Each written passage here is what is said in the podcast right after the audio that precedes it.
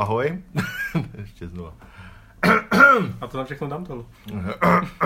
Nedáš, to bys tam nikdy nedal, podle mě. Watch me.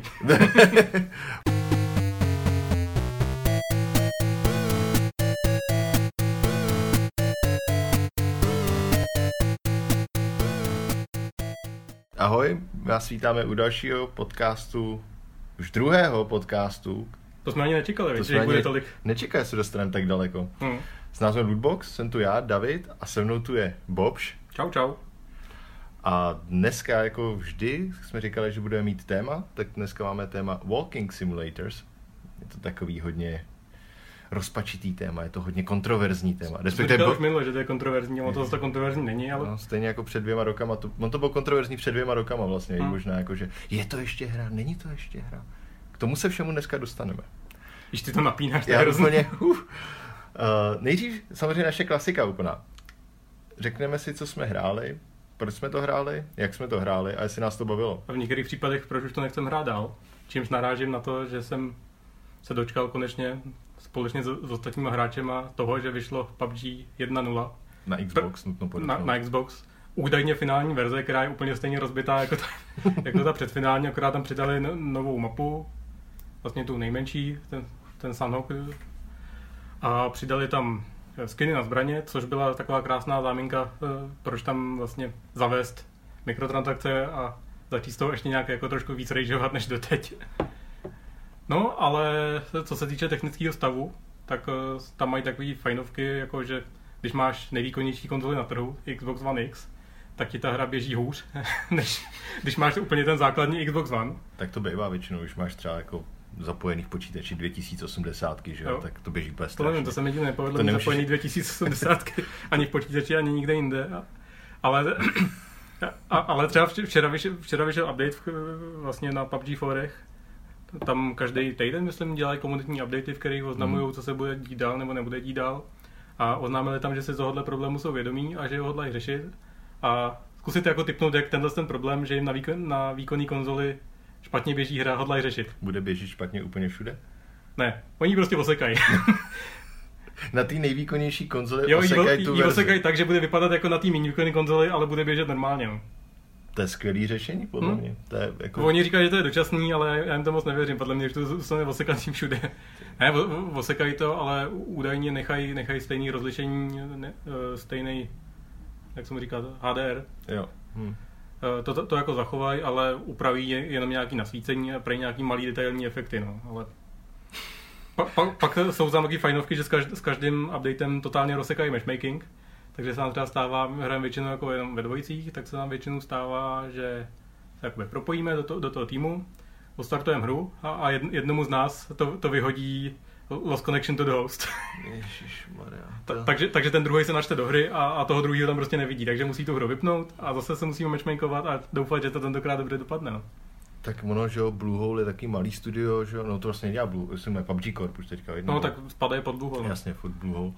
Jsou taky malý, že jo, tak skoro nikdo to nehraje, tak ono to nikomu asi nevadí, že to takhle padá ten matchmaking. Jenom asi 8 milionů hráčů to má, proč to řešit, že? To je šílené. Který si za to zaplatili. Já jsem to kupoval. To řešíme, to už jsme jednou řešili. Já kupoval jsem někdy třeba jako v listopadu, dejme tomu. A na počítači to běží relativně normálně a Xbox, od té doby, co to máš ty na Xboxu, tak mi říkáš, že to je strašný. A nikdy si neřekl nic pozitivního. Jednou si říká, to je trošku lepší. A pak se zhoršilo. No tak oni tam vždycky vychytají nějaké věci, ale tím, jak je vychytají, tak rozbijou některé další. No. Ale fascinuje mě, že opravdu ten matchmaking v jednu dobu už fungoval úplně parádně, že to nemělo jediný problém. A pak se zašlo jako dost kazit, no. Takže v poslední době jsme rádi, když si zahrajeme hru, která je bez problému. A hra bez problému znamená, že i tak to prostě vypadá úplně příšerně, ta hra. Já to hraju na Xboxu One S, což je vlastně ten prostřední. Ale vypadá to úplně strašně. Hejbe se to jako v ideálním stavu ve 30 fps, což v praxi znamená většinou 25. Ale aspoň těch 25 jako nějakých stabilních. Jarda většinou říká na tom X-ku, že mu to běží taky nějak jako 25 až 30, ale ve chvíli, když zamíří přes mířidla, tak mu spadne třeba na 15. To musí je skvělý, no. To je bylo, že když chceš hodit prvé FPS, když někoho míříš. Přesně. No a jak těšíš se třeba na ten, co tam má... Tam se netěším vůbec na nic asi. Nemyslím na PUBG, ale myslím Black Ops 3. Jo, ten Black Ops. Je to Black Ops? Ne, myslím ten... Já vím, ty... no jasně, Black Ops 4, ale ten moc se jmenuje Blackout, myslím, že... Já jsem zase nejtém nějak se týče těch Call of Duty, počkej... A je to 4, Blackout je to, ne, Black Ops 4 je ta hra, no, a ten Battle Royale moc se jmenuje Blackout, no. Na ten se moc netěším, protože teď byla vlastně closed beta, ale všichni už to streamovali, natáčeli a takhle. A tam to sice asi technicky poběží úplně v pohodě, toho se nebojím, oni si to ošetřejí. Jednak teda asi mají trošku víc praxe s tím vzděláním her vůbec, než Blue Hole. A s open worldama zase moc ne, že? No, open worldama, jako s takovýma velkýma sandboxovýma 100 lidí, to jako... Ne, není vlastně právě 100 lidí. Aha. V té close betě bylo 80 lidí jenom. Aha. A plánuju to nebo nevím, 80? Nevím, to jsem se právě nikdy nedozvěděl a všichni byli překvapení, hele, tady je jenom 80 lidí, já jsem myslel, že bude 100, že? No, ale jinak mi to přijde, že sice to je jakoby v úvodovkách realistický, není to kartonový jako Fortnite, ale tou hratelností je to tomu Fortniteu si myslím dost podobný. Je to takový klasický Call of Duty rychlý, že jo. Takže first person klasický, ale jsou tam futuristické zbraně, že jo. To je jedna věc, která se mi na PUBG líbí, že jsou tam jako realistické zbraně. Je to prostě mnohem rychlejší, lidi tam pobíhají, skáčou. Jo, takže klasika. Jsou tam i nějaký jako boosty, že nějaký jako paranoiapek nebo něco takového, že když na tebe někdo míří, tak ti začne jako... Paranoiapek? No jasně, když jako na tebe někdo míří a ty o něm nevíš, tak ti začne tam jako bípat nějaký zvuk, pozor, seš v ohrožení a takhle. Spider sense i stickling, no. Ale zkusím si to samozřejmě, ale moc si o toho neslibuju. No. Přece jenom asi budu dál trpět v tom šíleném PUBG. To prostě nemá jako konkurenci, která by mi to nahradila, no. Je to divný, viď? Když všichni dělají Battle Royale. Všichni dělají Battle Royale. Mluvili jsme o tom tady už. Všichni to dělají tím arkádovým způsobem, který mě nezajímá moc. Hele, tak já jsem hrál něco úplně opačného. Úplně z druhého spektra. Já jsem 38. Říká, nevím. Vyšel Definitive Edition Divinity Original Sin 2, což je... takové CRPGčko, nějaký to klasický RPGčko typu Baldur's Gate a tak. A je to pořád naprosto fantastický. Já jsem to hrál před rokem, myslím, nedohrál jsem to teda. Pak oznámili tu Definitive Edition, tak jsem si říkal, to si počkám. A co přidali teda vlastně? Co přidali? No, přepsali celý třetí akt, myslím, no, přidali tam jako hromadu slov, jedno to NPCčko, který se přidá, Beast, takový, je to ten trpaslík, který je pirát zároveň, což je nejlepší věc na světě, že jo? No, není. Ještě tam máš Red Prince a... No tak jasně, no, jako je to zhruba nejlepší věc na světě. Kdyby tam nebyly ty ostatní nejlepší věci na světě, tak je to nejlepší věc na světě. Red Prince super, a to jsou netahamají. A teďka výjimečně. Já hraju za Fejna, jo. Řekl jsem, co to je zhruba teda, ale hraju teďka za nemrtvýho týpka, který má oboruční meč, ale zároveň je to trošku mák a je velmi vzdělaný a umí moc ho dobře povídat. A všichni, když mě vidí, tak začnou křičet, že jsem nemrtvý a zdrhají pryč. A nebo mi podají ruku, zjistí, že jsem nemrtvý a řeknou A pak ti tu ruku podají zpátky, protože jsi nemrtvý, takže ti ta ruka upadne a... Mám pokračovat? Ne, prosím, ne. No a ta Definitive Edition celkově by měla být jako vylazenější po výkonu, jako na počítači ta původní verze jako hodně zlobila. Tady to vypadá, že to je trošku lepší, nepřijde mi to nějak... tak jako razantně. Přidali spoustu takových quality of life věcí, pak... Jako feedback byly třeba? No, feedback, to jsem tam neměl, vidíš? To tam neměl? Ne, o tom jsme vlastně říkala ho tam. Já jsem to totiž ono to vyšlo i na konzolích, s tou Definitive edicí, takže jsem to rozehrál taky a mám to asi 2 hodiny, jsem na začátku, ale potkal jsem feedback Billyho, no. Kde je feedback Billy? Řekni nám to. Tam prostě začínáte jakoby na lodi, že jo, je tam nějaký vývoj toho příběhu, něco se tam stane, celá ta loď začne hořet, začnou tam útočit obrovský monstra. A uprostřed tohohle mayhemu šílenýho tam ke mně přišel týpek, na který měl jmenovku Feedback Billy. Si říkám, tyhle, co to je? A týpek se mě zeptal, čau, já se jenom chci zeptat, jak se ti to hraje? Jak by se to hodnotil ovládání? A máš spoustu možností, jako, jo, je to dobrý, moc nechápu, co mám dělat. Dobře, a orientuješ se v příběhu a víš, co máš teď jako dál dělat? A zase možnosti. Takhle prokecneš a on ti pak řekne, jo dobrý, tak já se pak zase někdy stavím. A už jsem ho potkal po druhý. Jo? No. Ty jsi mi říkal, že jsi to hrál jenom na začátku nějak. Tak už jsem vlastně v tom prvním městě, jo, kde už si nabírám postupně ty další kompaniony. No celkově Divinity Original jsem teďka na nějakých 10 hodinách třeba v té nové verzi. Je to mnohem lepší. Ta původní hra byla úplně super. Teďka ta Definitive Edition ještě fakt zahlazuje určitý ostrý hrany, které tam byly, přepsali i toho Beasta právě, takže teďka tam hodně interaguje, mi přijde oproti tomu, když jsem s ním hrál na začátku, nebo v té před rokem edici. A je to fakt super, jestli máte rádi jako tahový soubojový systémy, RPGčka celkově, tak myslím, že tohleto je nejlepší RPGčko za posledních pár let rozhodně. Minimálně tohohle střihu, jestli jste mě rádi Baldur's Gate, Planescape Torment a podobný v podstatě Icewind Dale, tak tohleto je jejich šlépějích, ale třeba soubojový systém je mnohem lepší, než kdy byl podle mě v Baldur's Gatech. Mně se vám líbí ty elementární efekty. Elementární byly jako jsou základy. Jo, jasně. No, elementární, jakože když ta postava stojí ve vodě, tak tam můžeš hodit elektrický vývoj do té vody, dávají to damage a takhle. To právě pak strašně nakombinuješ tu grupu, že jeden tam je, který zakastí právě déšť, jo, a druhý tam přijde a dá šok do té vody a všichni najednou se začnou klepat a nemůžou nic dělat. To... Plus třeba jsou tam i na té lodi jsou tam věci, že tam stojí barel s vodou, že jo, a ty můžeš vzít a hodit ho do ohně.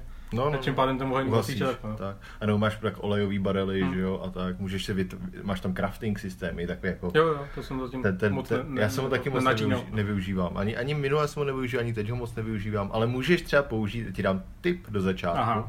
Můžeš vzít hřebíky a použít to na boty, který máš, a ty boty mají pak hřebíky a tím pádem neuklouzneš na ledové ploše. To je dobrý. Zatím jsem nepotkal ledovou plochu, ne? Na tom pouštním ostrově to zatím nehrozí asi, ale když uděláš vodu a pak na to hodíš led, tak máš to. Jo. Takže tam dělá se docela často. Receptár prima nápadu. Na dobrý hřebíkový boty. Paní Jarmila ze Znojma nám napsala. Často kloužu na ledových loužích.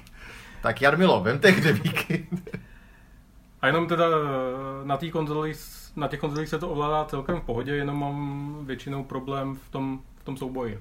Že mi trvá, než tam zaměřím tu postavičku, kterou by zrovna chtěl něčem trefit. A ty jsi na to hodně nadával, když jsme se bavili naposled. Takže jsi zvyk naposled od té doby. Já jsem nadával, ale jenom proto, že nejsem přece zvyklý hrát tyhle hry, jak nemám PCčko.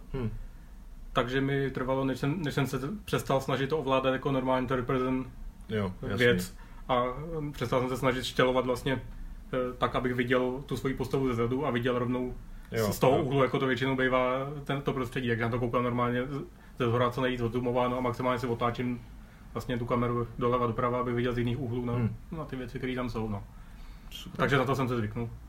Tak dobrý. Takže zatím to můžeme oba dva strašně doporučit znovu. Je to strašně ukecaný, ale ty rozhovory jsou napsaný dobře zatím. Co vtipný, ta hra se nebere zase tak moc vážně, ale zároveň občas ne a zatím mi nepřijde, že by to lítalo až moc, jakože u nějakých her to přehání, jakože občas máš právě skáčou tam všichni a najednou pak jsem depresivní a sedím v křesle teďka.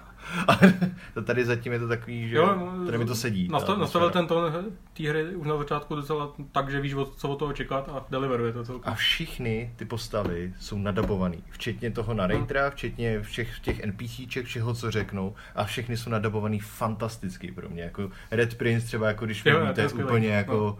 skvělý. I ten Fein, prostě, každý, má to fakt osobnost, každý ten hlas má osobnost, což jsem strašně dlouho neviděl, třeba jako když máš velký takový RPGčka. No, dobrý. Jo, ještě jedna věc, kterou bychom k tomu asi měli říct, je to sice dvojka, ale nebojte se toho, pokud jste nehrál jedničku. No, zahrajte se dvojku, jedničku úplně vynechte. Jednička vyšla taky na Hansterice, byla fajn, ale tohle je jiný level úplně, takže jako fakt... Příběhově to vůbec jako nenavazuje, ta dvojka se odehrává několik tisíc let po té jedničce, takže se nemusíte bát. Jsou tam nějaký loreový odkazy, ale jich jako hodně málo v podstatě. Co jsem četl, tak možná je to naopak lepší, že tady vlastně ty odkazy poznáš a pak když zahraješ tu jedničku, tak cítíš jako, že víš, o čem tam byla řeč. Já myslím, že tu jedničku pak už rád nechceš akorát. To taky lidi psali, že to nechceš. Ta jednička není špatná, ale třeba ty postavy já si ani nepamatuju ani jednu z jedničky, ty NPCčka, prostě nebyly zajímavý vůbec. No, vlastně. Hrál jsi ještě něco? Prosím tě, hrál jsem Battlefield, záměrně neříkám který, protože jsem hrál oba, který teď jsou jako k dostání, jedničku a betu tý pětky. A z bety pětky mám takový dojem, že zůstanu u jedničky i dál asi. Nelíbí, jo? No. Jako herně nebo tím prostředím? Prostředí, s tím jsem se nějak smířil, že to není asi druhá světová válka, tak jak bych si představoval, že by druhá světová válka měla vypadat. Je to méně druhá světová válka než Call of Duty posledním. Ale spíš mi jde o to, že tam přepracovali nějaké věci, které nejsou sice zásadní, ale pro můj styl, kterým hraju, jsou právě jako dost takový, že mi vlastně znemožňují dělat to, na co jsem byl zvyklý jednice. Já jsem hrál medika, Takže jsem byl prostě zvyklý tam pobíhat s tou injekcí a revivovat lidi, když to v té pětce ten systém už trošku předělali tam ten systém toho krvácení, kde ty, když ležíš na zemi, tak buď můžeš jako, běží nějaký timer a ty buď můžeš volat o pomoc, což ho zpomalí a dá to upozornění lidem, kteří jsou okolo tebe, anebo vlastně to chceš přeskočit, ale i tak vlastně ležíš hrozně dlouho na zemi a pak teprve ti naskočí ten respawn timer. Jo, takhle. Ale takže on ti může během toho, co krvácí, zvednout kdokoliv? Jak chceš ho pomoct, teď už jde kdokoliv. Co jsem tak odporoval, já jsem si tam zatím pořádně ještě nepochopil, není tam nějak moc popsaný, ani jsem to moc nehledal, ale můžete zvedat kdokoliv, no. Mm-hmm. Problém je, že ty lidi to prostě nedělají. No, jsou to lidi na internetu, no. Mm. V týmové hře se zbláznil, ne? Že by dělali něco týmového. Ale lidi to nedělají a právě v EA se snaží ty lidi dotlačit do toho, aby takhle spolupracovali, takže tam přidali věci typu, že začínáš se zásobníkem ve zbraní a třeba 30 nábojema navíc. Takže opravdu musí spolehat na to, že k tobě přiběhne ten support a nějaký náboje ti hodí, plus tam přidali, myslím, že na každý mapě, jestli to je u každého toho objektivu nebo tak, vlastně krabice, kde si ty náboje může nabrat. Ale není to tak, že by si v té jedničce většinou jsem se spavnul a neměl jsem potřebu vůbec hledat nějaký náboje. Stačilo mi to, ale v té pětce vlastně jsem vystřílel hned, že? Nebo jsem chcípnul. Já jsem nad Battlefieldama celkově nějak zlomil hůl, ne kvůli Battlefieldům samotným, ale kvůli tomu, že mě tenhle typ hry jako moc jako nebaví. To fakt se hrát ve výsledku, no, potřebuješ minimálně. Jako podle, já nemám nikoho, s kým bych to v podstatě hrál teďka. Plus ještě si dokážu představit, že na PCčku to musí být strašně. Je to fakt jako, občas se spawneš a poběhnu 3 metry a sejme mě sniper a já si říkám aha. Právě snipři jsou takový největší pain v prdeli. No já jsem ještě hrál teda už jenom v rychlosti, jak jsme se bavili o roguelicích minule, tak... Matně si vzpomínám, něco takového jsme dělali. Matně si vzpomínáš, tak jsem pak dostal takový záchvat, že potřeba vyzkoušet všechny rogueliky, co existují, všechny důležitý. Takže jsem hrál Cogmind a Caves of Qud, Caves of Qud asi. Co jsem viděl videa, takže to říkali Qud, tak jo, Caves of Qud. A Cogmind je v podstatě klasický roguelike, kdy hráš akorát za robota, který má různé součástky na sobě a sbíráš nové součástky, třeba, ale tady tam jako máš, zpomalím, máš tam zdroj, který ti produkuje nějakou energii a kolem něho v podstatě stavíš nějaký další věci, jakože třeba si najdeš nohy a narveš na sebe nohy a najednou se pohybuješ nějak rychle. Najdeš rotační kulomet, přiděláš ho na sebe. A ty ostatní roboti, který, jako proti kterým v podstatě bojuješ, snaží se dostat na povrch ze spodu nahoru, tak ti to můžou rozstřílet. Takže ti rozstřílejí tu zbraň a ty můžeš ale rozstřílet i jim ty zbraně. Takže je to takový jako modulární systém na celý té hlavní postavě, nebo já nevím, na celém hlavním robotovi. A je to tak, že ty vlastně musíš ustřelit tu zbraň, aby ty si ji pak používal, nebo? Ne, ty normálně zničíš, normálně když je prostě rozstřílíš na hadry, a nechci do toho systému úplně zabíhat, protože on je fakt docela komplikovaný. Tam máš různý kolik plochy tvýho těla třeba zabírá nějaká zbraň, tak je šance, že ji víc trefěj. Jako docela solidně udělaný. Jenom, že mi to připomnělo ten, jak se jmenoval ten sci-fi Dark Souls, The Surge. Jo, že ty tak... se viděl, že někdo má nějakou zbraň, tak si bojoval trošku jinak, aby si jim usekl ruku s tou zbraní a mohl si ji používat. To nevyloženě, tady jako je rozstřílíš a vypadne to z nich, takže to je v pohodě. A můžeš tady mít i melee zbraň, jako na blízko. Takže jsem v jednu chvíli byl fakt zoufalý a našel jsem sekeru. Jsem přidělal na svýho robota, který byl tu chvíli asi dron, protože měl lítací věci, jsem měl přidělal sekeru. A ta hra je jako hodně... Jsem vždycky chtěl mít drona a přidělat na něj sekeru. A když jsem chtěl zaútočit na cizího toho, tak jsem to ptal, víš, že lítáš a máš sekeru a chceš někoho seknout. Jsem seknul, zatím se mi nic nestalo a jsem fakt zvědavý, co se může stát, protože odsek jsem mu nohu třeba, prostě tomu robotovi a začala tam na zemi ta noha, říkám, to je úplně super systém. Tak jsi vzal nohu a už si najednou nelítal? No pak, protože ty nemůžeš kombinovat tyhle ty propůzní systémy, takže buď máš nohy, nebo máš prostě pásy, nebo máš kola, nebo máš tyhle ty vznášející, jak se tomu říká, havr, já nevím, něco, whatever. A když máš pásy a můžeš tam mít jako víc těch robotů? Ne, máš jednoho. Jo, že by se správně mohl vytvořit armádu z pásy. Ne. tak to byl poslední díl našeho podcastu. Dobře, a přeruším Cogmind. Rozhodně to doporučuji, na rozdíl od ostatních roguelikeů, tyhle dva, Cogmind i Caves of Qud, o kterých mluvím, tak jsou placený, což je, o tom se nikdy můžeme pobavit, jako zajímavý, nezajímavý.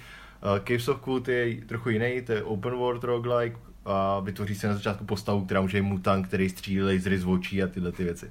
Je to úplně taky fantastický procedurálně generovaný svět. Trošku se mi chce na to udělat videa, jakože minimálně na Cogmind a na hlas, nebo Caves of Qud budu muset možná, viď? Ale ono bohužel tyhle ty hry, celkově když se podíváte na YouTube, tak ono to nikoho moc jako nezajímá, protože oni jsou často ASCII, nebo mají jednoduchý tilesety, ta hra vypadá to všechno staře jako, prostě. Mně přijde, že to lidi nezajímá, protože všichni dělají videa pro lidi, kteří už to znají, ale kdyby si udělal třeba nějaký představovací video, hele, tady se dá dělat tohle a jako podrádně to popsal. Ono to je strašně těžký udělat představovací video, když uděláš jako fakt základ, tak je to v pohodě, ale ty hry ze základu vypadají relativně nudně, protože tak teďka přijdu to jako gameplay, ale opravdu detailně popisovat, co tady zrovna děláš, jo. Všechny gameplay, které jsem viděl, byly, že ten člověk už to hrál jako automaticky. To je pravda, no.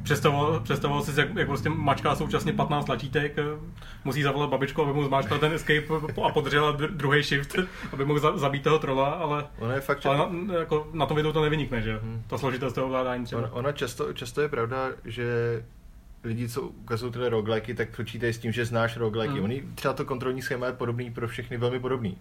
A když se naučíš vlastně jeden, tak v podstatě plus minus víš, jak ovládat všechny ty základy v tom. A to je jedno, to možná plánuju to, mám nějakou footage z toho, možná něco jako sestavíme dohromady, můžu tě tam u toho vyprávět, jak se to teda dělá, jak to funguje. A kdybychom nedali, tak se aspoň podívejte na ten Cogmind, na nějaký obrázky, protože tam se... Dobře. To je dobrý, že jsi vypnul zvuky, Davide. Já jsem si vypnul rozhodně zvuky a máme tu cizí počítač někde. Ježišmarja, musíme ho najít. Co jsem chtěl říct? Jo, že se podívejte na ten Cogmind. Tam se ten člověk dal strašnou práci s obrázkama zbraní třeba. Obrázky zbraní a celkově jako ujíčko třeba, když se něco nahrával, tak to vypadá fakt jako Matrix. Je to úplně na to, že to je ASCII jinak, je to nádherný úplně. Jako, asi není hezčí roguelike z tohohle ražení. Souhlasím. Takže to minimálně kvůli tomu bych chtěl asi ukázat to video, jakože koukejte na to a dá tam porovnání s nějakým tím klasickým zdarma. Jako no, koukejte, co ty prachy můžou udělat třeba v tom, protože opravdu většina roguelike je zdarma. Můžeme aspoň dát nějaký screenshoty na web. A to musíš být GIF už, aby to jako udělalo. Ale ty obrázky zbraní se mi líbily i tak. Tak jo. Tak jdeme k tématu? Dáme téma. Jak kolega David už přeznamenal, tak naše téma jsou walking simulátory. Walking Simulator není konkrétní označení žánru, ale je to spíš nějaký souhrnný pojmenování pro hry, kde vyprávění příběhu a prozkoumování prostředí převažuje nad ostatníma mechanismama a hratelností. Příběh bývá často lineární a předem daný, nemůžeš do něj většinou moc zasahovat nebo ho upravovat a prostředí, kde se ten příběh nebo celá hra odehrává, bývá uzavřený. Hráče se většinou stává jenom divák a právě kvůli tomu se často objevují spekulace, jestli se ty walking simulátory dají ještě pořád považovat za hry, nebo jestli už to spíš je interaktivní film. Zkusíme si tak nějak jakoby probrat, který z nich jsme hráli nebo nehráli, jaký je náš názor na ten nežánr, jak už jsme si řekli. Nežánr? Nežánr. Na začátku si zkusíme stanovit nějakou hranici mezi walking simulátorem a klasickou adventurou. Asi bychom měli říct v podstatě to stanovení jednoduše vymezit tím, že řekneme pár walking simulátorů asi, že jo? Spíš mi zkus říct teda, když před tebe hodím nějakou hru, ty si ji chvíli zkoušíš, co to musí mít, abys řekl, že to je walking simulátor, co to musí mít, abys řekl, že tohle už není walking simulátor, to je adventura. Pro mě walking simulátor je v podstatě first person, pohybuje se v nějakém prostředí z pohledu první osoby, zároveň to není FPS, není to first person shooter, nestřílíš tam nic, je to spíš FPV, first person walker. Takže nestřílíš tam, v podstatě ty interakce je tam relativně, nechci říct málo, ale spíš jako právě, jak si říkal, prohlížíš nějaký to prostředí a tak. A je to narrativně založený, čili nemůžeš z toho najednou mít nějakou skákačku typu Mirror's Edge nebo něco takového. Mirror's Edge už by v podstatě running simulátor, že něco takovýho. Tak to je víceméně plošinovka, že? Jako jo, no. Ale jinak jako já bych, nemyslím si, že tam je ta definice takhle. Když někomu řekneš walking simulátor, tak v herní komunitě si každý představí už asi jako co to je.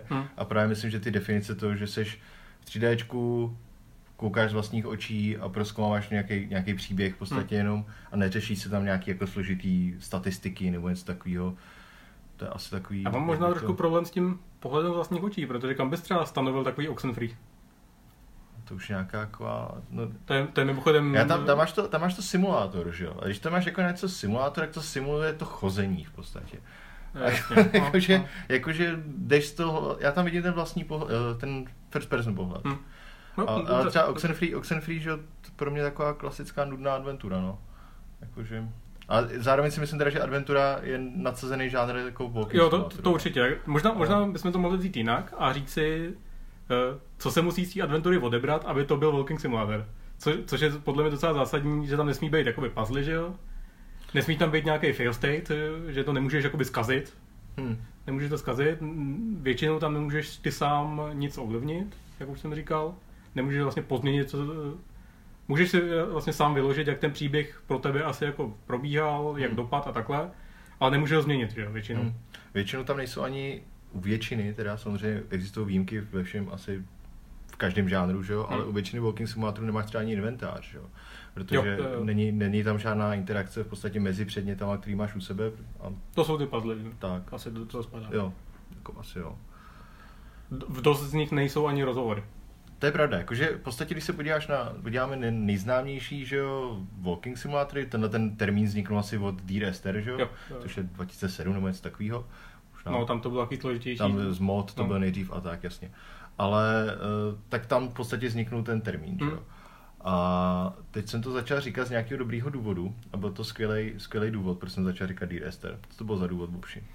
Bylo to asi 10 sekund. 10 sekund. Já jsem začal přemýšlet o tom roku a nějak to. Bavili jsme se, proč, že tam nejsou ty rozhovory, že jo? Jo, nejsou tam rozhovory. A v podstatě v žádném, kromě třeba Firewatche právě, Firewatch má rozhovory přes vysílačku, že jo?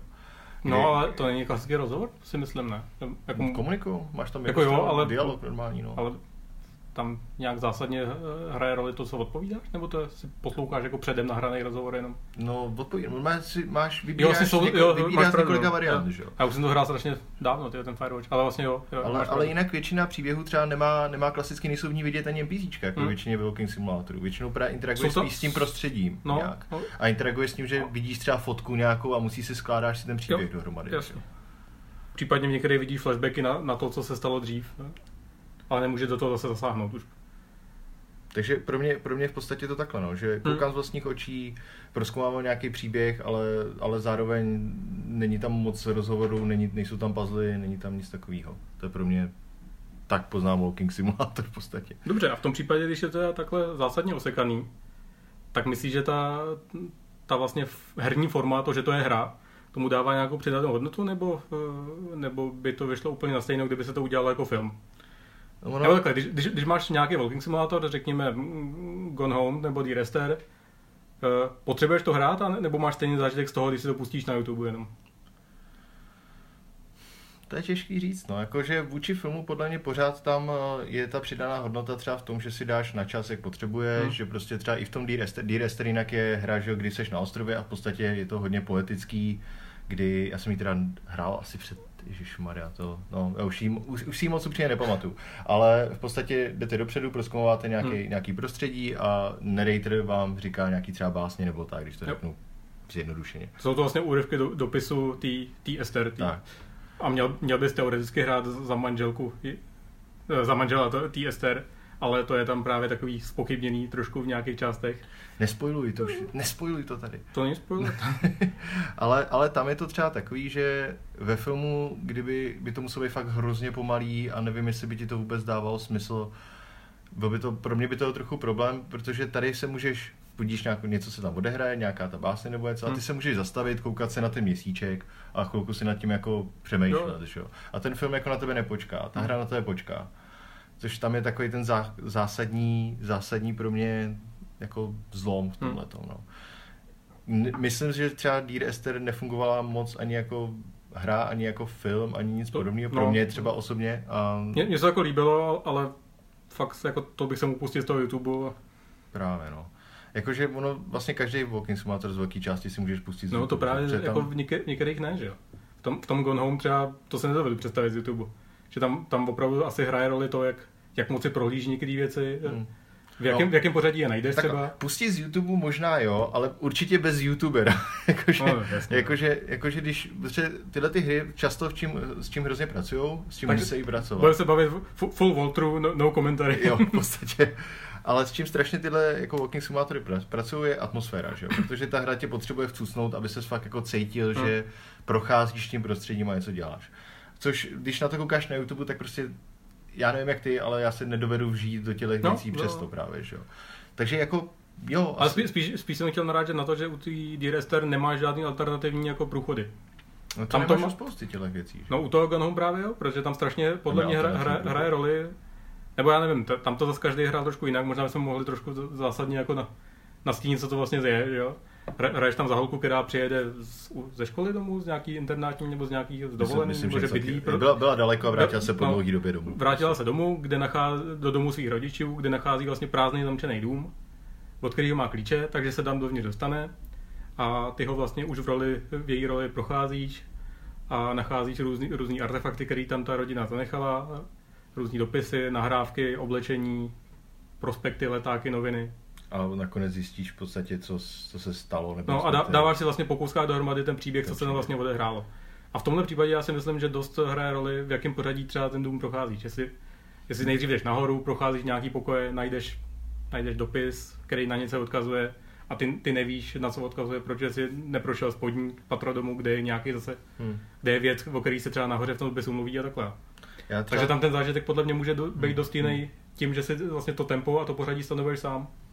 Já třeba tohle myslím celkově, že tohle by jako film prostě fungoval strašně špatně, že tady opravdu, třeba u toho Gone Home přímo, když mluvíme teď. No to určitě. No. Tak tam opravdu, ty, jak si dáváš postupně dohromady ty střípky informací, což třeba Gone Home mě relativně bavilo, řekněme, nebylo to něco, k čemu bych se jako vracel nějak, ale jako příběhově mi to přišlo jako zajímavý, no respektive ten způsob té narrativity mi přišel fakt jako zajímavý. Líbilo se mi to, nemůžu říct jako, že bych odešel z toho jako mě víc bavilo objevovat ty věci okolo, než ten příběh. No. Tam, protože když zjišťuješ v podstatě z toho, je to takový ten voyeurský pomalu ten šmejdiníčko pořádní. Roličky do ročky a objevujeme. Ale zjišťuješ v podstatě o té rodině něco, ale to je zajímavý, protože ten táta třeba psal, myslím, nějaký novels, jak se říká, romány nebo něco psal a zároveň dělal něco jiného. Matka zase měla nějaký věci kolem toho, co dělám. Hezky jsem to obešel, že teďka. A hlavně se to odehrává někdy v roce 93, 4 nebo takhle, v této éře, ale jsou tam strašně výborné dobové věci. Že tam máš třeba nějakou nahrávku kazetovou jako s Nirvánou a takhle. Jo. Což se zvědavej za 15 let, jestli walking simulátory z roku 2017. Tam najdeš počítač a tam bude přihlášený otevřený video s Míšou. Tak jsem tady zás! Ne, to byl Alzák vlastně. Nebo je to samý v podstatě. Aktivovat počítač. Palím štěle! No, dobře. Tak jo, pojď. Jak jsi říkal, tohle je poslední. Tím jsme vlastně už narazili na další věc, kterou chci trošku řešit, že v některých těch walking simulátorech se ti ten příběh odehrává vlastně během toho, co ty toho procházíš, což je třeba ten Firewatch, kdežto v některých se ten příběh odehrál v nějakém jiném časovém úseku, který vlastně ty potom zpětně objevuješ tím, že procházíš do prostředí, kde se to stalo. Co si myslíš, jako, že je lepší, nebo co ti víc sedí? No mě právě... No to je těžký, když se mi víc sedí, mě jako baví oboje v podstatě v tomhletom. Že většinou, co jsem já hrál v walking simulátoru, tak to bylo... Vlastně já jsem hrál tak půl na půl, když nad tím přemýšlím. Já jsem hrál teda Dear Esther chvíli, dobře, tak tam je to takový, že zjišťuješ právě, co se stalo, dejme tomu. To je možná ještě třetí kategorie, kterou bychom se mohli dát, a to je Dear Esther a třeba ten Proteus, který mají ten příběh takový moc, jako, že tam nějaký asi bude, ale je to spíš pocitový, no. Není to tak explicitní řešení, co se tam stalo a je to spíš na tvý představivosti, ale ne o tom, že se to musí správně poskládat, ale že i když to poskládáš co nejlíp to jde, tak existuje x různých interpretací, o čem to vlastně může být. Já v podstatě, když se teda, dobře, dejme tomu tři kategorie, tak mě nejvíc baví asi to prozkoumávání toho, co se už stalo, dejme tomu. Třeba moje, jako o čem ještě budu mluvit, moje nejoblíbenější hra z tohoto žánru je What Remains of Edith Finch. A tam je to vyloženě o tom, že jdeš do domu a zjišťuješ zase, co se stalo s tou rodinou Finchů. A zase na druhou stranu třeba Firewatch mi přišel úplně fantastický, včetně závěrů, na který lidi občas nadávali, tak mě přišel fakt skvělej a hrozně se mi líbil. A ta hra dávala smysl, byla akční, ale zároveň to prostě bylo, že prochází se tou nádhernou přírodou, kde to fakt vypadá hrozně pěkně. A to mě v podstatě bavilo. Jedna zásadní výhoda celkově walking simulátorů pro mě je, že jaký je nejdelší walking simulátor, co si hrál z týče herní doby? Ta Tacoma byla dlouhá, veď vlastně docela. Tacoma může být krátká, ale může být dlouhá. Pro mě byla dlouhá, protože se mi to jako fakt líbilo a dal jsem se záležet. O tom asi pak řeknu ještě zvlášť něčem extra, ale asi Tacoma že... bylo to tak na 9 hodin třeba. 9 až jo, aha. To. Já právě pro mě zásadní výhoda walking simulátoru vždycky bylo, že jsem měl dohraný třeba za 3 hodiny. A já to beru jako plus pro mě v podstatě, protože už nemám tolik času, abych se právě a hlavně tyhle hry jako podle mě nemůžou ani fungovat nějak extra dlouhou dobu, pokud nemají právě něco jako má Tacoma, o čem si povíme potom nějaký ten gimmick, jak to funguje, ten hlavní mechanismus tam. Ale takže to je pro mě v podstatě obrovský plus, takže když hraješ třeba Firewatch, tak za 3 hodiny se fakt procházíš, kocháš se tou přírodou, povídáš si tam, ten Firewatch je v podstatě o tom, že jste v kanadských lesích a hlídáte ohně v kanadských lesích, jo. Když se to, aby nevznikly požáry, požární hlídka v podstatě. Což je vlastně doslovný překlad toho názvu a došlo mi to až teď. Jo, no. Přičemž samozřejmě ta hlavní postava vyhráte nějakého 40tníka nebo něco takového, který má svoje nějaké problémy, které řešíte v rámci toho. Tam je vlastně i nějaký důvod, proč se tam vlastně odstnul. To je hned na začátku, to ani neberu jako spoiler, ale žena hlavního charakteru má, myslím, Alzheimera nebo něco takového a on opravdu to jako nezvládá už a potřeboval vypadnout a utek a řešíte i jako morální stránku tohohle během té hry. Což jako super, to se mi hrozně líbí. Čověče, já když jsem ten Firewatch začal hrát, tak kdybych předem jako nevěděl, že to je walking simulator, tak mě to třeba prvních pár hodin ani nedojde. Ta hra se tváří jako dost, že tam může dělat různé věci, i když vlastně nemůžeš, že můžeš jít někam jinam, i když vlastně nemůžeš. Ono to se dostáváme podle mě k docela důležitý věci, jako jestli to je vůbec důležitý řešit, jestli to je to, co je walking simulator, není walking simulator, že jo, jestli to vůbec je, protože před těma, když vyšel Dear Esther, tak v podstatě se strašně řešilo, je tohle to vůbec ještě hra? Jo, a to je takový jako, OK, jestli ti to baví, a tak proč to vůbec řešíš? Jako máš hromadu pak hardcore hráčů, který prostě, walking simulator, to bych nemohl nikdy hrát, protože tam nemám 48 statistik a nemůžu tam střílet pistolí do nikoho. Prostě, ale ty narrativní věci, které ti ty walking simulátory můžou dát, tak jsou podle mě ten klid, který přitom hraješ a jak se dostáš do té atmosféry je něco, co ti prostě jako jiný hry často nedávají. Což je pro mě hrozně důležitý zase, že existuje něco takového, nějaký žánr mimo, když to můžeme, nežánr mimo, dobře, žánr, když budeme mluvit takhle o tom.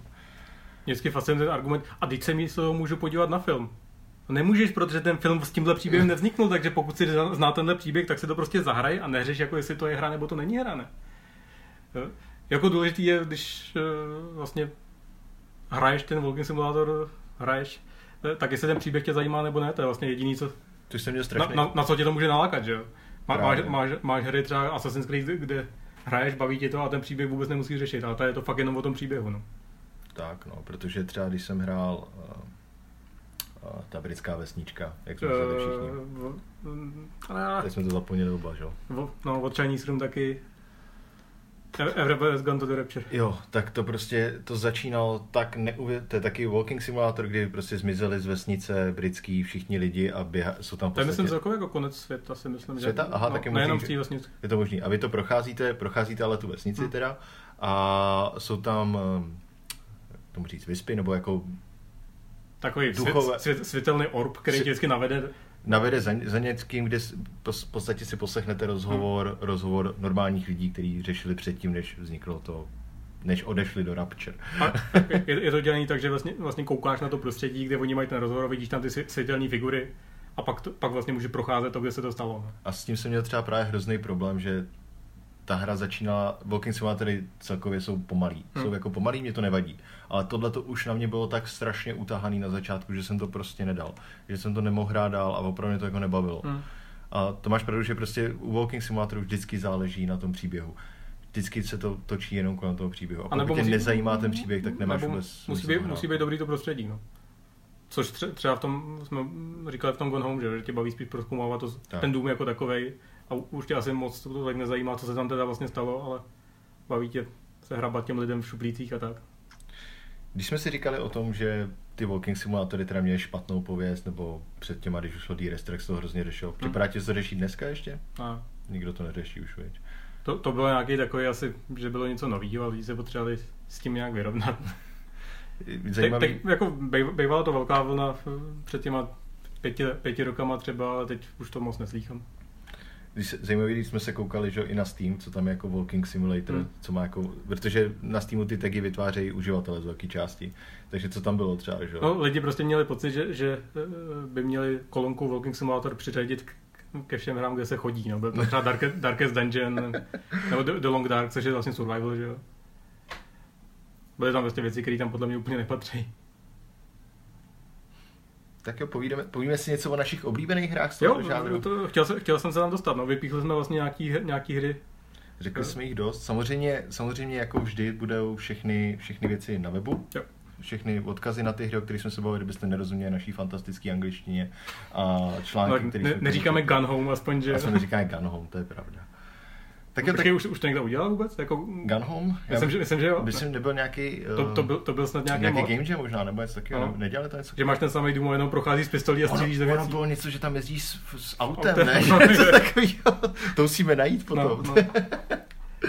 No, tak jo, pověz mi něco o Takomě. Já vím, že máš rád Takomu, že jsi byl... Začni s tou Edith Finch. Tak jo, tak já začnu s Edith Finch.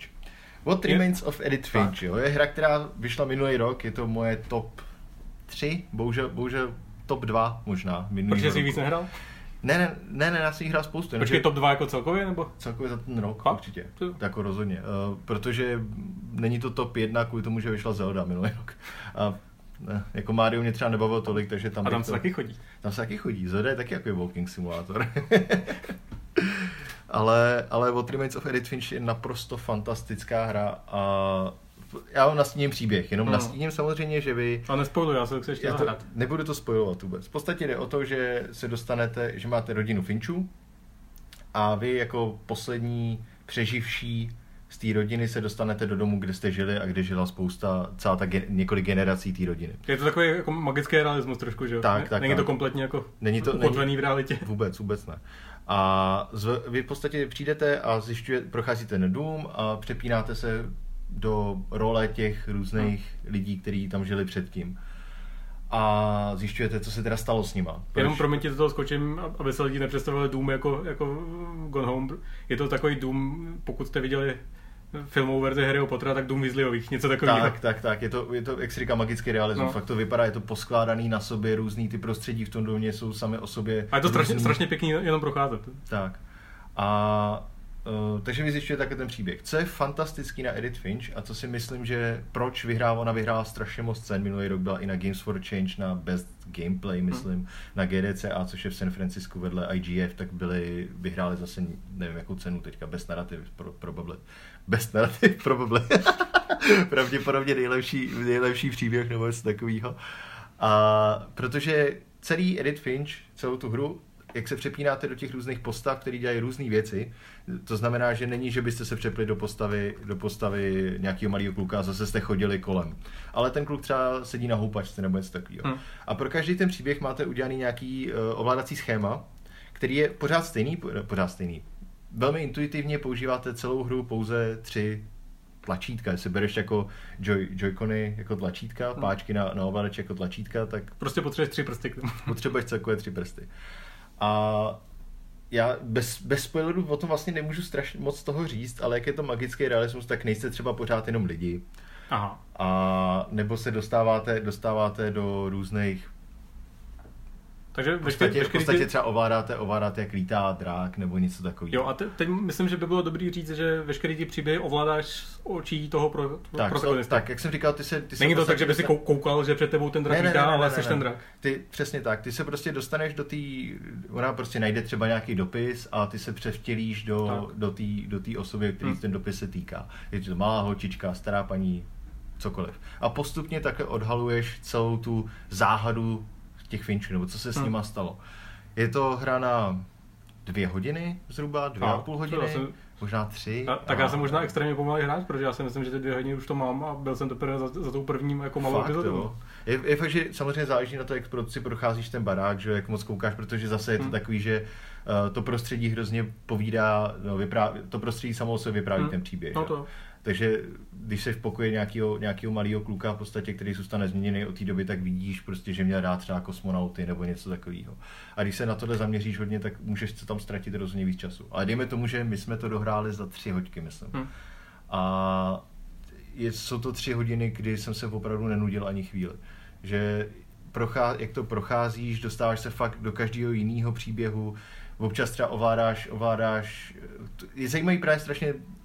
Teď, abych si srovnal myšlenky v tomhletom a zároveň je dobře sdělil. Tam vyprávíš ten příběh, vyprávíš přes to ovládání. Což zní strašně jako jasně, v Wolfensteine taky vyprávíš přes to, že chodíš v ASD a střílíš. Ale třeba tady je houpačka, ty houpeš opravdu tak, že používáš ty joycony na to houpání. A nebo když seš tam za nějaký jiný zvíře nebo něco takového, tak to zase ovládáš zase trošku jinak, víš co. A ten příběh k tobě jde přes to, jak to ovládáš. A jak je to strašně rozdílný a ještě nádherně a audiovizuální. Jako audiovizuálně je to fakt fantastický, včetně hudby, všeho. Tak úplně ti to předává něco, co právě jsem měl vždycky hrozný problém s tím, že příběh si právě můžeš často pustit, přečíst to na wiki, podívat se právě na film nebo něco takového. A že ty hry by měly ten příběh dávat přes třeba ten gameplay, si myslím, že to je to unikátní pro ty hry, že jo. Jak zprostředkovat to vyprávění přes to, jak tu hru hraješ. Což je hrozně složitý samozřejmě, protože jako statistiky, třeba Planescape Torment, moje oblíbená hra, že jo, která je z roku 99, je to RPGčko, tak ta vyšla, pak fanoušci udělali jako 1200 stránkový PDFko. V podstatě z té hry jako toho tolik nestratíš, jo? Jako samozřejmě ztratíš, jak to vypadá a tak, ale v příběhu se tam dostaneš všude. What Remains of Edith Finch podle mě takhle udělat nemůžeš, protože dostaneš úplně jiný emoce z toho, protože ty vykonáváš tu akci a vykonáš ji velmi přirozeně a strašně dobře to tam plyne v tomhletom. Takže myslíš třeba, že kdybys ten příběh přešel na wiki a pak si to zahrál, takže furt ti to má co dát, nebo to už ne? Já myslím, že jo, protože opravdu myslím, že i když víš všechny ty věci, které se tam stanou, tak máš jak je to udělané, máš zážitek z toho hraní. A opravdu nejenom z toho, jak to vypadá, protože to je zase něco, co ti může zprostředkovat i ten film, ale i z toho, že ty to vykonáváš, ten příběh. A není to jenom BASD, že jdeš dopředu furt právě. Že já si ani nemyslím, že Edith Finch je jako walking simulator v tomhletom smyslu. No. Že ty tam často ani jako nevolkuješ. ale právě přesto, že co ty tam děláš, tak jsou tam třeba pasáže, kdy nechceš jít dál. A není to cool, protože víš, zhruba už tušíš, co se stane, protože ty příběhy můžou být velmi krátký. Ty máš tam, já nevím, kolik těch příběhů tam je teďka, to nepamatuju upřímně, ale ten příběh může být třeba fakt jako na 3 minuty, ty jedné postavy. A ty víš, zhruba už tušíš, co se stane a nechceš ten příběh vykonat, ale zároveň ta hra tě jako nutí pokračovat, že jo? Ale nutí tě tím, že ty vykonáváš tu akci, prostě těma páčkama třeba. Tak možná proto jsem to hrál tak dlouho, hodím spoiler, že jako první z těch jiných zvířat ovládáš kočku. Mě bavilo, jsem prostě jen skákal po těch větvích, že to bylo hrozně jako uspokojící. A právě jak si říká, jak je to magický realismus do toho, tak nemůžete očekávat, že to všechno bude zakotvený úplně v té realitě, tak vás překvapí jako spousta i věcí kolem toho. To skvělý, jako fakt nehrál jsem, ještě bych pak rád povyprávěl ještě o jedné hře, která se mi taky líbí, která je úplně jiná v tom systému vyprávění, ale co se týče jako vyprávění příběhu celkově, jak to probíhá, jak ta hra funguje, tak What Remains of Edith Finch je podle mě fakt mistrovský kousek, který nic ještě nepřekonalo v tomhletom. Má to na konci nějaký zásadní nějaký odhalení třeba, nebo to jako vyšumí a... Jako má, ale není to něco, co bys udělal jako pane bože, byli to mimozemšťaní. Jako u toho Gone Home třeba, že? Tam ten konec je takový, že si pak, když ho zjistíš, tak si řekneš, no aha, vlastně.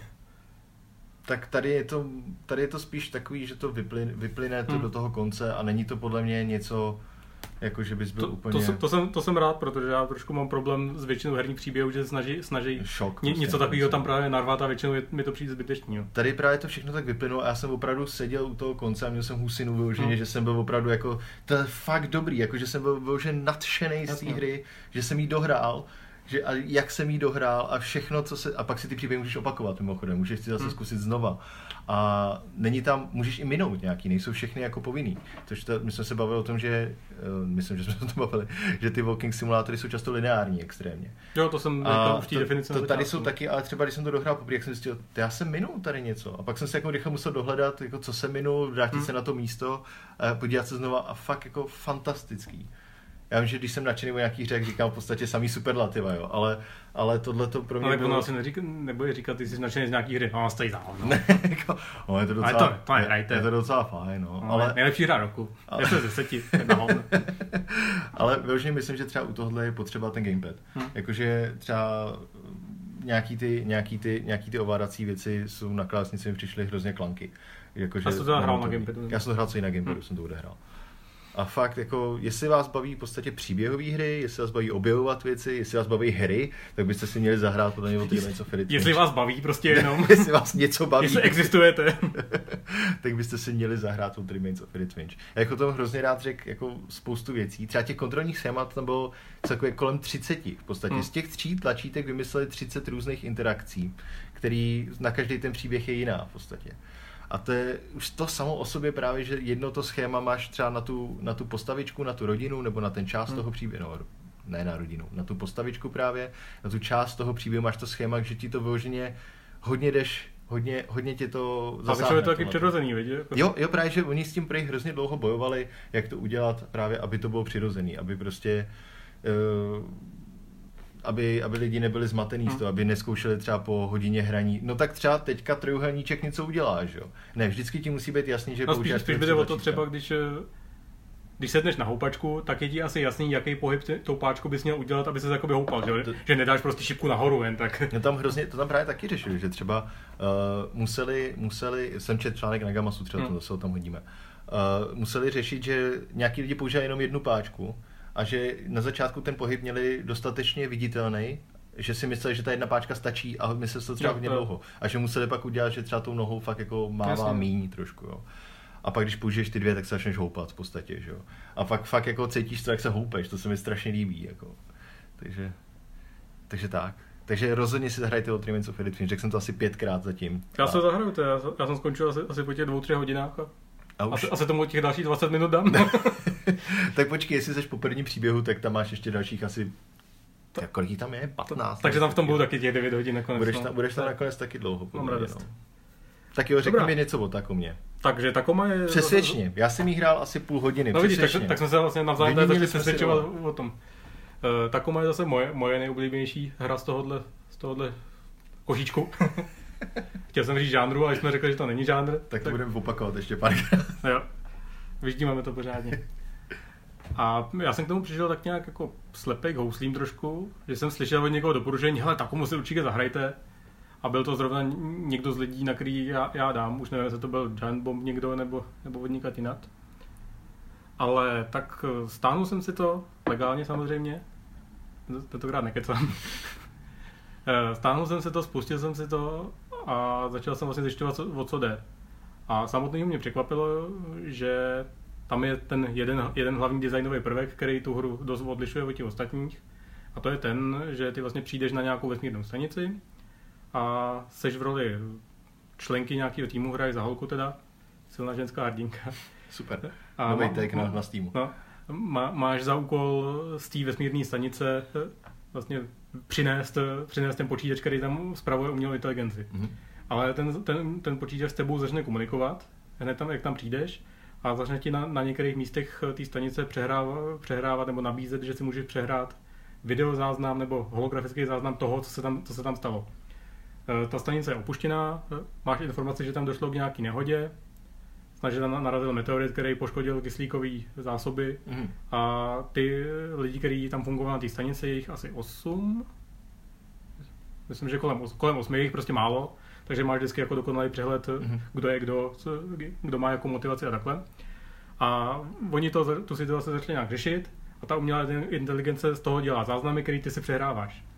Ale ty si vlastně pustíš ten holografický záznam, takže ty postavy vidíš v tom prostředí.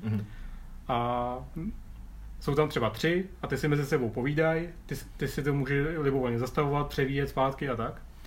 ale pak dokončí ten rozhovor a v rámci té jedné sekvence tam dvě zůstanou, povídají si a ta třetí odejde třeba do svý kajuty a tam začne s někým třeba telefonovat přes vysílačku, nebo tam začne číst něco, nebo začne malovat a takhle. A ten příběh se vlastně odehraje současně.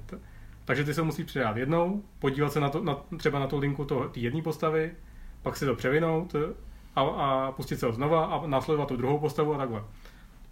Ale zároveň tě to do ničeho nenutí a je jenom na tobě, jestli si celý příběh projdeš za jednu postavu, pak se vrátíš na začátek hry, projdeš si ho za druhou postavu a takhle.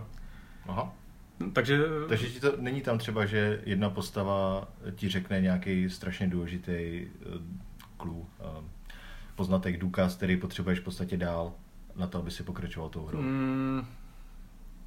Přemýšlím, to už také docela dlouho, co jsem to hrál, ale... No dobře, s celou hrou jsem to asi přehnal, ale ono je to rozdělení na různý jakoby patra té stanice, že tam máš jako Medward. Jako léčebnou nebo ošetřovnu. Léčebnu. Máš tam jako kajuty, že jo? Máš tam velitelský můstek, máš tam podlaží, kde se pěstují jako rostliny a takhle. A myslím, že něco tam vždycky musíš udělat, aby tě opustilo do dalšího toho patra, takže... Ale myslím, že v rámci jednoho toho patra máš vždycky třeba 4 ty sekvence a ty můžeš projít úplně celý za tu jednu postavu. Já jsem to... Je to mimochodem... Je to na vesmírný, opuštěný vesmírný stanici. No. Je to hororový, nebo to není hororový? Vůbec, není. Vůbec. Uf, tak to možná začnu zahrát zase. Jako na začátku si možná říká, že by to mohlo být hororový, ale jako dost rychle zjistí, že tam asi jako nic takového nebude. Jestli to není jako Shodan. Ne, to ne. Jste v šoku, ta AI nakonec. No já jsem právě... A co tě na to nebavilo? No já jsem právě to, co jsi říkal, ten hlavní mechanismus, mně se v podstatě líbí hrozně. Ale na druhou stranu, když jsem byl v té první místnosti, to bylo v té kuchyni tam, nebo něco takového, kde řešili... To oslavu, jak tam bylo. To oslavu, no. Tak. Tak když jsem tam strávil asi právě 25-30 minut tím, že jsem pořád převíjel a poslouchal, tak jsem si říkal, Hergot, úplně nemám jako... Možná je dost možný, že jsem zrovna v tu chvíli nebyl v té náladě na to, abych něco takového hrál. To já jsem tak jako... Měl chvíli, když jsem říkal, tak tohle teď ne, jdu si zahrát Fifu nebo něco. Ono to vypadá jako strašně zdlouhavě už od začátku pro mě, že to všechno tam trvalo a tak, ale zároveň, když jsem pak zkoumal ty věci, jak jsem si říkal, to je super, to se mi jako líbí, ale říkám, pak jsem to vypnul a už jsem se k tomu nevrátil v podstatě. No. Asi to samé, co jsi měl s What Remains of Edith Finch, jo. Tak. Že prostě se ti líbí, a to vypadá to fakt pěkně, skvěle, úžasně. Ale už nemám potřebu se to znovu zapnout. Tak. Ale další věc, kromě tohohle, tak ta vesmírná stanice je zpracovaná opravdu jako krásně, ale ne graficky, ale tím, jak jsou tam poházeny různé věci a že tam opravdu vidíš pozůstatky toho, že tam ty lidi fungovali, že měli nějaké svoje osobní životy a takhle. Plus občas se stane, že když následuješ nějakou tu postavu, tak ona si otevře svůj komunikátor a v tu chvíli se před ní vlastně promítne jakoby zvětšený monitor. A ty se tím můžeš prohrabávat, takže můžeš číst zprávy, které se oni mezi sebou posílají. Většinou tam mají nějaké svoje třeba, můžeš si přečíst smlouvu, kterým oni se upisují, že jsou na této stanici. Můžeš se takhle prohrabávat jejich fotkama třeba. Plus tam každý má svoji kajutu, kterou má zařízenou opravdu každý ten člen podle sebe. Má tam jiné věci, má tam třeba nějaký artefakty z dětství. A já jsem strávil strašně moc času jenom tím, že jsem tam třeba prohlížel knížky. Nemůžeš je prohodit tak, že je vezmeš do ruky a vystuduješ. Ale vidíš tam třeba, hele, tak tato čte Sylvie Plath, že jo, Beljar. A já jsem v té době jako o té knížce moc nevěděl, tak jsem pauznul hru, vzal jsem si počítač a začal jsem si hledat jako vlastně... A většinou to dává smysl, tato věc. No, fakt je to strašně propracované. Je tam nenaházuje pak jako, tak mohla být třeba vědecká, kam hodím tyhle 4 knížky, už dám. Jsou tam jako knížky, které jsou bez titulku, takže to víš, že asi to, ale pak tam máš třeba 3, které jsou popsané.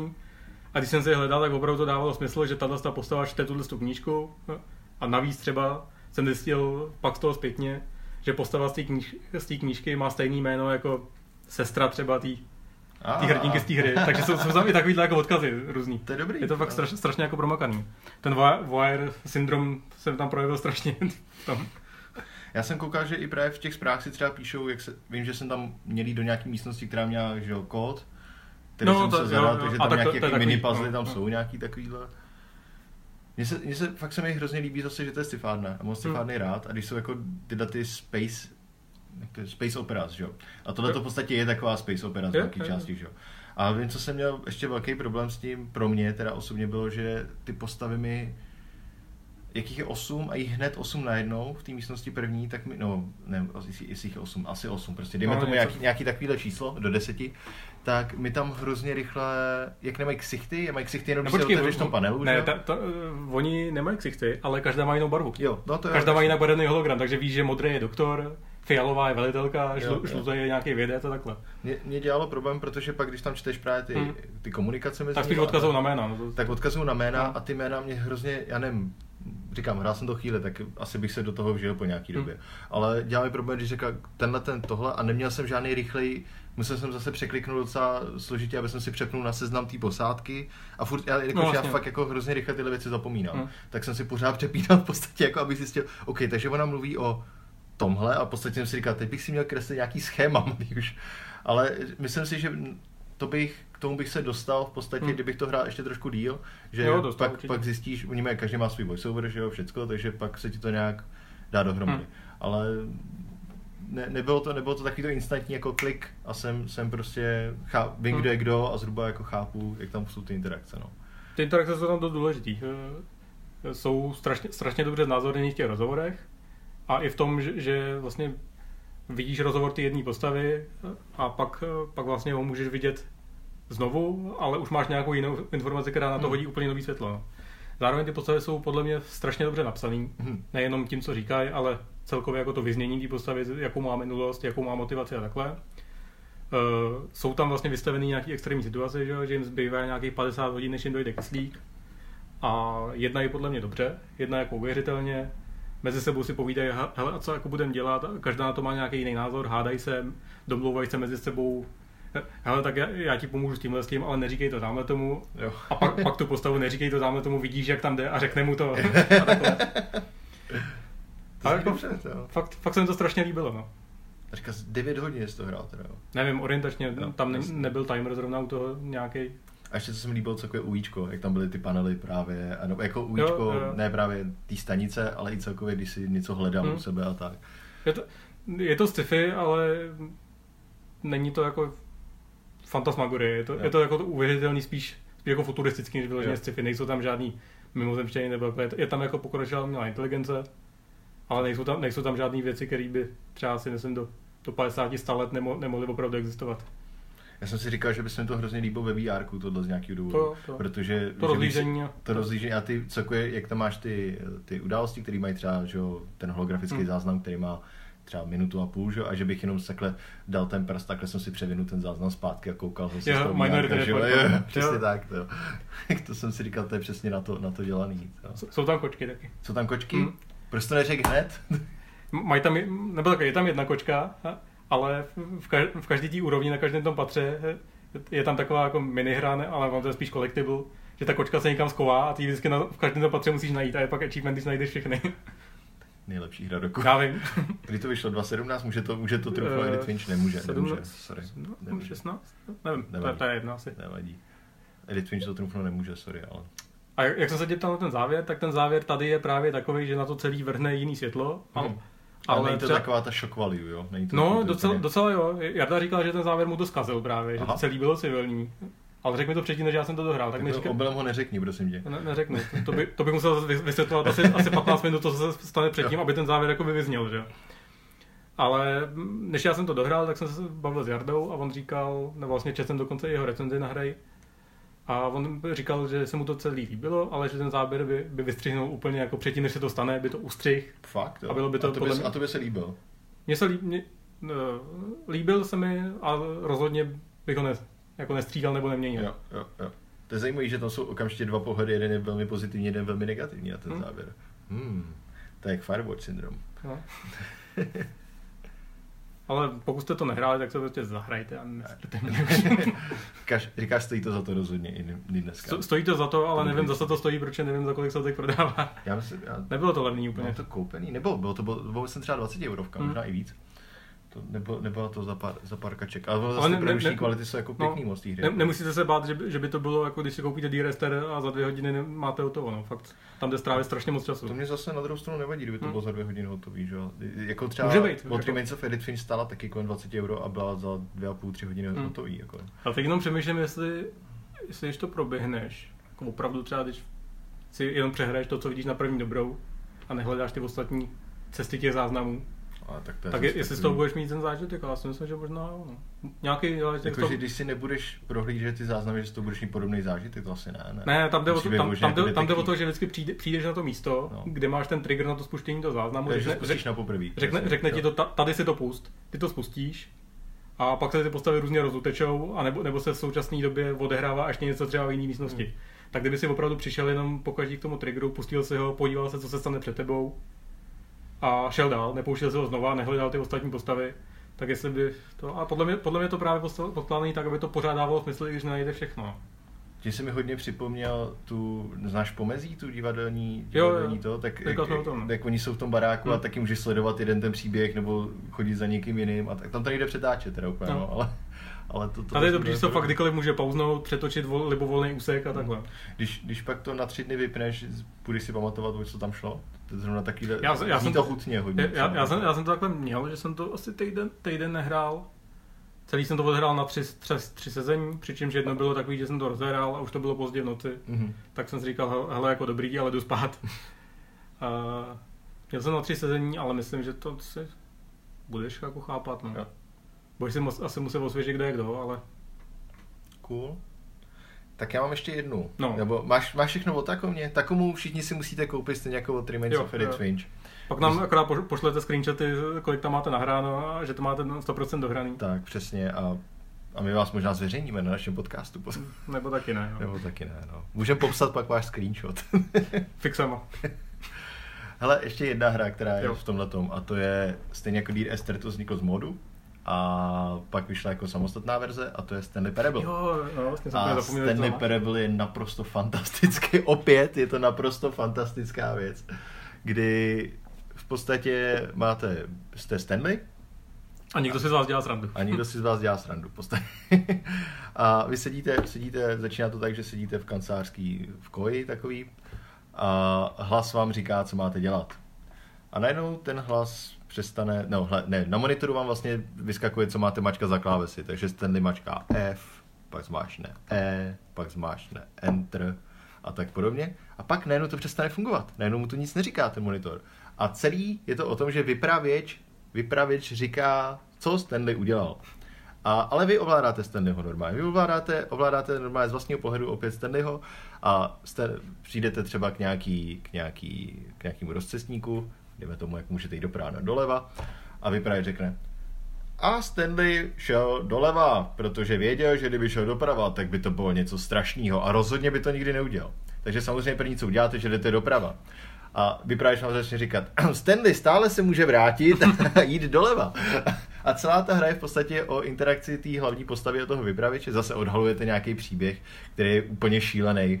Většinou je tam několik, Stanley Parable má asi 20 konců možná, nebo něco takového úplně jako strašného. Jako první konec vám, já ho vyspoiluju, trvá asi 5 sekund, že se k němu můžete dostat. Vy musíte otevřít dveře a jít pryč, nebo respektive musíte vyjít z té svý koje, abyste nějak dali ten příběh dohromady. A nebo prostě zavřete ty dveře. Konec hry. První konec hotový. Těch konců je tam jako spoustu. Ty se prostě to bylo vlastně ještě předtím, než to bylo ve Far Cry 4, viď? Že můžeš nic nedělat a ty to dohraješ. Tam ve Far Cry 4 si musel čekat třeba 10 minut na tom místě, nebo něco takovýho, ne? Ale tady opravdu můžeš prostě zavřít dveře a dohrát z rukou, gratuluju, takže gameplay time může být 15 sekund klidně. Ale těch konců je tam strašné množství. Já jsem rozhodně se neviděl všechny, jakože vůbec ne. Ale prostě se dostaneš třeba se někam a roztrhne se vesmír pomalu a máš tam obrovskou 5minutovou kasenu. Myslím, že to snad nějak i pracuje s tím, že když máš nějaký konec a pak zapneš novou hru, takže to naváže snad, ne? To si nejsem úplně jistý. Vím, že tam je nějaký achievement, že tu hru rok nezapneš a pak ji zapneš a něco uděláš. Nebo nějaký takovýhle šíleně časově dlouhý achievement. Ale tohle to si nejsem úplně jistý. Já myslím, že tam něco bylo, nebo že ta hra byla zaciklená, že když máš nějaký konec, tak tě automaticky hodí jako na začátek. Zaciklený to tam je v jednu chvíli, jakože tam opravdu chodíš po toho sama, my jsme říkali, co s tím, jsem to hrál s Luckou, jak jsme říkali, jako co dál, že jo, v podstatě, a pak zjistíš, že tam můžeš něco udělat, zase, že třeba dej zpátky, nebo uděláš něco jiného. Tak Antichamber. Ten jsem nehrál, ten jsem chtěl hrát a... To už není walking simulator, to už je asi vyloženě adventura, tam jsou puzzle. Tam hromada puzzlů, že jo.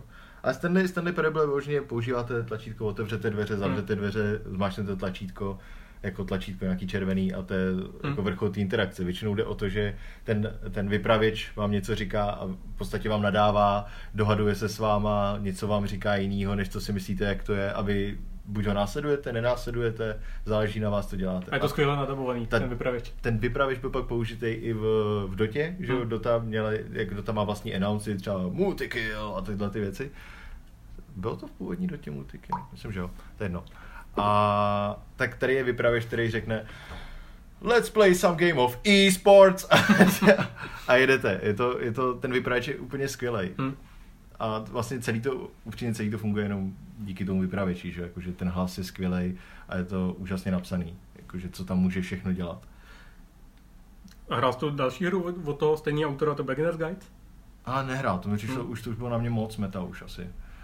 Tam to je nějak snad, já jsem taky nehrál, jenom jsem slyšel o tom, a že to je snad nějaká jako parafráze na vývoj her nebo něco takového.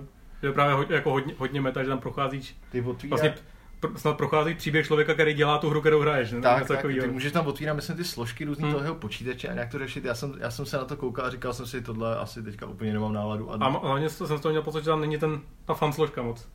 No. Je to není taková komedie jako ten Stanley. Jakože o Stanley Parable slyšíš i dneska o Beginner's Guide, taková hodně už níž záležitost, řekněme. No. To je vlastně taky druhá věc, viď? Že veškeré ty hry, o kterých jsme mluvili, byly hodně vážný. A ten Stanley Parable je opravdu jako fakt jako komedie tam. To je fakt, no. I Firewatch, Tacoma, vlastně víš všechno, o čem jsme se bavili, Dear Esther, tak to bylo buď jako poetický, nebo to bylo opravdu jako vážný, a ten Stanley Parable je vyloženě, to je fakt nonsensový a... V té Tacomě jsou jako funny momenty, jsou tam nějaké komediální prvky, ale celkově to vyznění jako jasný, dost existenciální, když seš na stanici, kde ti za 50 minut dojde kyslíky. Na 50 hodin. What Remains of Edith Finch taky může zahrát na srdíčko občas, ale je to takový jako... Není to rozhodně komedie, no. To je fakt, že vlastně ještě Vanishing of Ethan Carter, že jo, to si hrál chvíle, tak to je taky, že jo, to je detektivka vyložená. To je detektivka, to Everybody's Gone to Rapture, to taky jenom... Taky, no. Ale to jako vlastně neexistuje moc vtipnej, no nevím, takhle neexistuje, neznám moc vtipnejch walking simulator. Jazz Punk, ne? Není Jazz Punk takovej...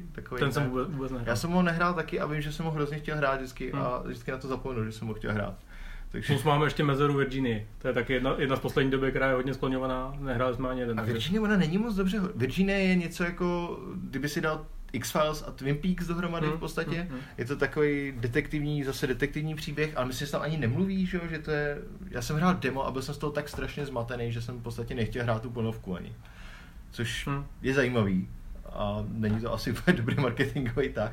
Vlastně bychom asi měli říct, že existuje těch her miliarda, o kterých nevíme, nehráli jsme. Jo, jasně. Jo? Teďka mluvíme o něčem, který jako známe my a který jsou celkově jako známější, že jo. Pravděpodobně jsme vynechali i nějakou jako strašně známou. Ten The Dragon Cancer, myslím. The Dragon Cancer, no. Taky v podstatě, no. To je zase velký příběh. The Dragon Cancer je příběh o vývojář, měl syna, který umřel na rakovinu a udělal podle toho hru v podstatě, že jo. No. A byly tam hrozný problémy, že youtubeři to odehráli celý, že ho brečeli na konci a tak. A tenhle vývojář byl strašně naštvaný kvůli tomu, že v podstatě to nikdo pak nekupoval, protože to viděl na YouTube, jak u toho brečí Markiplier a ostatní lidi. Takže už neměl důvod to hrát. No. To jsem třeba taky nehrál, na to myslím, že bych úplně... Už když jsem tu premisu slyšel, tak úplně nemám chuť to hrát, víš co, že mě nevadí jako vážný příběhy, rád se na takový serious game, celkově, že mám docela očividně rád, ale The Dragon Cancer opravdu už to téma pro mě bylo takový, že fakt jsem neměl chuť. Jakože, tak ještě na trošku problém teď z jiného soudku, když hudebník Mount Eerie udělal desku o tom, že mu umřela manželka, tak jsem se jako poslechnul a říkal jsem si, tyhle, je to fakt dobrý, líbí se mi to, už to podruhé asi nechci slyšet, no. Právě. Hele, a co hororovky? Amnesia a tyhle ty věci? To nehraju. Jako já prostě, já oceňuju strašně Amnéziu, nebo... Jako ne, tak, Amnézii. Amnézii celkově, jako jo, medicínskou. Ne, ale ta hra, jako oceňuju to, co dělá, ale já prostě hororové hry jako nemám zájem hrát. A to na Amnézii mi přišla taková, že tam prostě chodíš a pak se schováš do skříně a pak vylezeš ven a jdeš dál a celkově to hrozně hrálo na ten YouTube jako, myslím, že to nedělali s tím, aby to byla YouTubeová zážitost. No to spíš naopak, mně přijde, že ty YouTubeové zážitosti se na těchto hrách jako vybudovaly. No že? Právě, ale třeba Outlast, ten jako v podstatě z velký... No to už je později. Outlast to byl. Jo. Tak to mi přišlo už v podstatě velmi podobná hra, ale tam mi přišlo, že už to použili jako jako žímali, co mohli. Ale Amnesia mi to strašně v podstatě líbí. Ale já to hrát nechci prostě, já nemám chuť být jako já jsem vystresovaný furt celkově z něčeho a ještě abych přišel a pak někam šel a snažil se mě ulovit něco a já se neubránit vůbec. Možná kdybyste jako proniknul do tohle typu her, tak zkus ty Layers of Fear. Jo, ty nejsou tak na první dobrou, je to strašidelný, ale... Já se na ně koukám, mě se hrozně líbí, ale fakt jako i ta artová složka, ty Layers of Fear je v podstatě, shrneš to? Co to je? No je to taky jako procházečka víceméně, ale není to o tom, že vždycky v té amnézii nebo v tom předtím, jak se jmenovalo to předtím? No. Ještě první předtím? No. Já jsem myslel, jak bylo? Ne, před amnézií byl znatý někde na severu v té podzemní základně. Jo, Penumbra. Penumbra, jasně, tak. Penumbra. Tak tam je o tom, že to zlo tam máš jasně přítomný ve formě nějaký jako nestvůry, že jo? Když to v tom Layers of Fear je to spíš takový atmosférický a dějou se tam hrozný mindfucky. Typu, že přijdeš do místnosti, koukáš tam na nějaký obraz, ten obraz se začne hýbat, ty se lekneš, otočíš se a najednou jsi úplně někde jinde. Ta místnost, která je za tebou, se změnila mezi tím a takhle. Já bych dostal infarkt z tohohle asi. Jako jo, ale právě to mě bavilo, protože tam nebyly takový ty jasný lékačky. Teď na tebe vyskočilo monstrum, musíš utéct. Ach ne, nepovedlo se ti to. Teď na tebe vyskočilo znovu, je to stejný jako minule, ale pořád se ještě boj a zkus zase utéct, jo. No tak se ti to zase nepovedlo. A co tam dáme teď? Tak to samý monstrum, ještě ta samá situace, pořád se bojíš. Jo, tam jako... Mě v podstatě baví spíš taková ta hodně creepy atmosféra. No to v těchto rozvíry je jako neskutečný, no. Jako, já nemám rád jumpscary, protože já když je jako jumpscare ve hře, tak... Když je tam jednou za hru, dvakrát za hru, tak si říkám, OK, dobře, jako jestli si to asi dobře vybudovali k tomu a tak jako skvělý, ale jumpscare je podle mě tak strašně jako cheap technika. Jako je to jednoduchý, je to funkční a i když se toho vlastně lekneš, splní to svůj účel, tak tě ho spíš jako otráví. No. A je to právě ten jako Outlast je celý o tomhle třeba vyšlo. No. A já prostě tohle nemám chuť hrát vůbec. No. Nehledě na to, že tyhle ty hry jsou... Jak jsou založený na tom strachu, třeba ta Amnesia i ten Outlast, tak třeba ten příběh pro mě tak moc nevynikne, protože se celou dobu jsem spíš vystresovaný, že je tamhle knížka nějaká, kterou si můžu přečíst, je osvětlená, takže když k ní přijdu, tak pravděpodobně někdo praští zezadu nebo něco takového. A já se neužiju. Začneš vytahovat z těch knihovny, jednou vykoukne ruka a se vretí a tak. No. Není nic pro mě jako upřímně. No. Tak jo, máš ještě nějaký walking simulátor, nebo něco, co bys nám chtěl říct celkově? Asi ne, já jsem tak nějak ze sebe dostal všechno, co jsem potřeboval. Tak pomalu zase příští díl, nebyl tohleto poslední díl, dělali jsme si z vás legraci samozřejmě. Nevím, teda uvidíme možná. Zase dáme nějak vědět, jenom zase bych shrnul, že jsme na Twitteru, Facebooku, na webu zase, už jsem to říkal tady jednou, budou odkazy na všechny hry, o kterých jsme se bavili, stejně tam budou odkazy na nějaký články, ze kterých jsme třeba čerpali, těch teda není tentokrát tolik, jako to bylo minule, kdy to bylo hodně hutný téma. Takže se určitě podívejte, mrkněte, dejte nějaký komentáře, co se vám líbilo, nelíbilo zase, ať víme. A můžete nám poslat zase dotazy. Aha, jste neposlali už teď? Jako jste neposlali už teď, tak máme, já možná jsem řekl minule blbě mail tudíž. A nebo prostě někdo neposlal kamkoliv, jako to. Facebook, Twitter, nebo nám přímo můžete asi taky, takže. Dobře. Pošlete holuba. Já teda neotvírám okna pro holuby.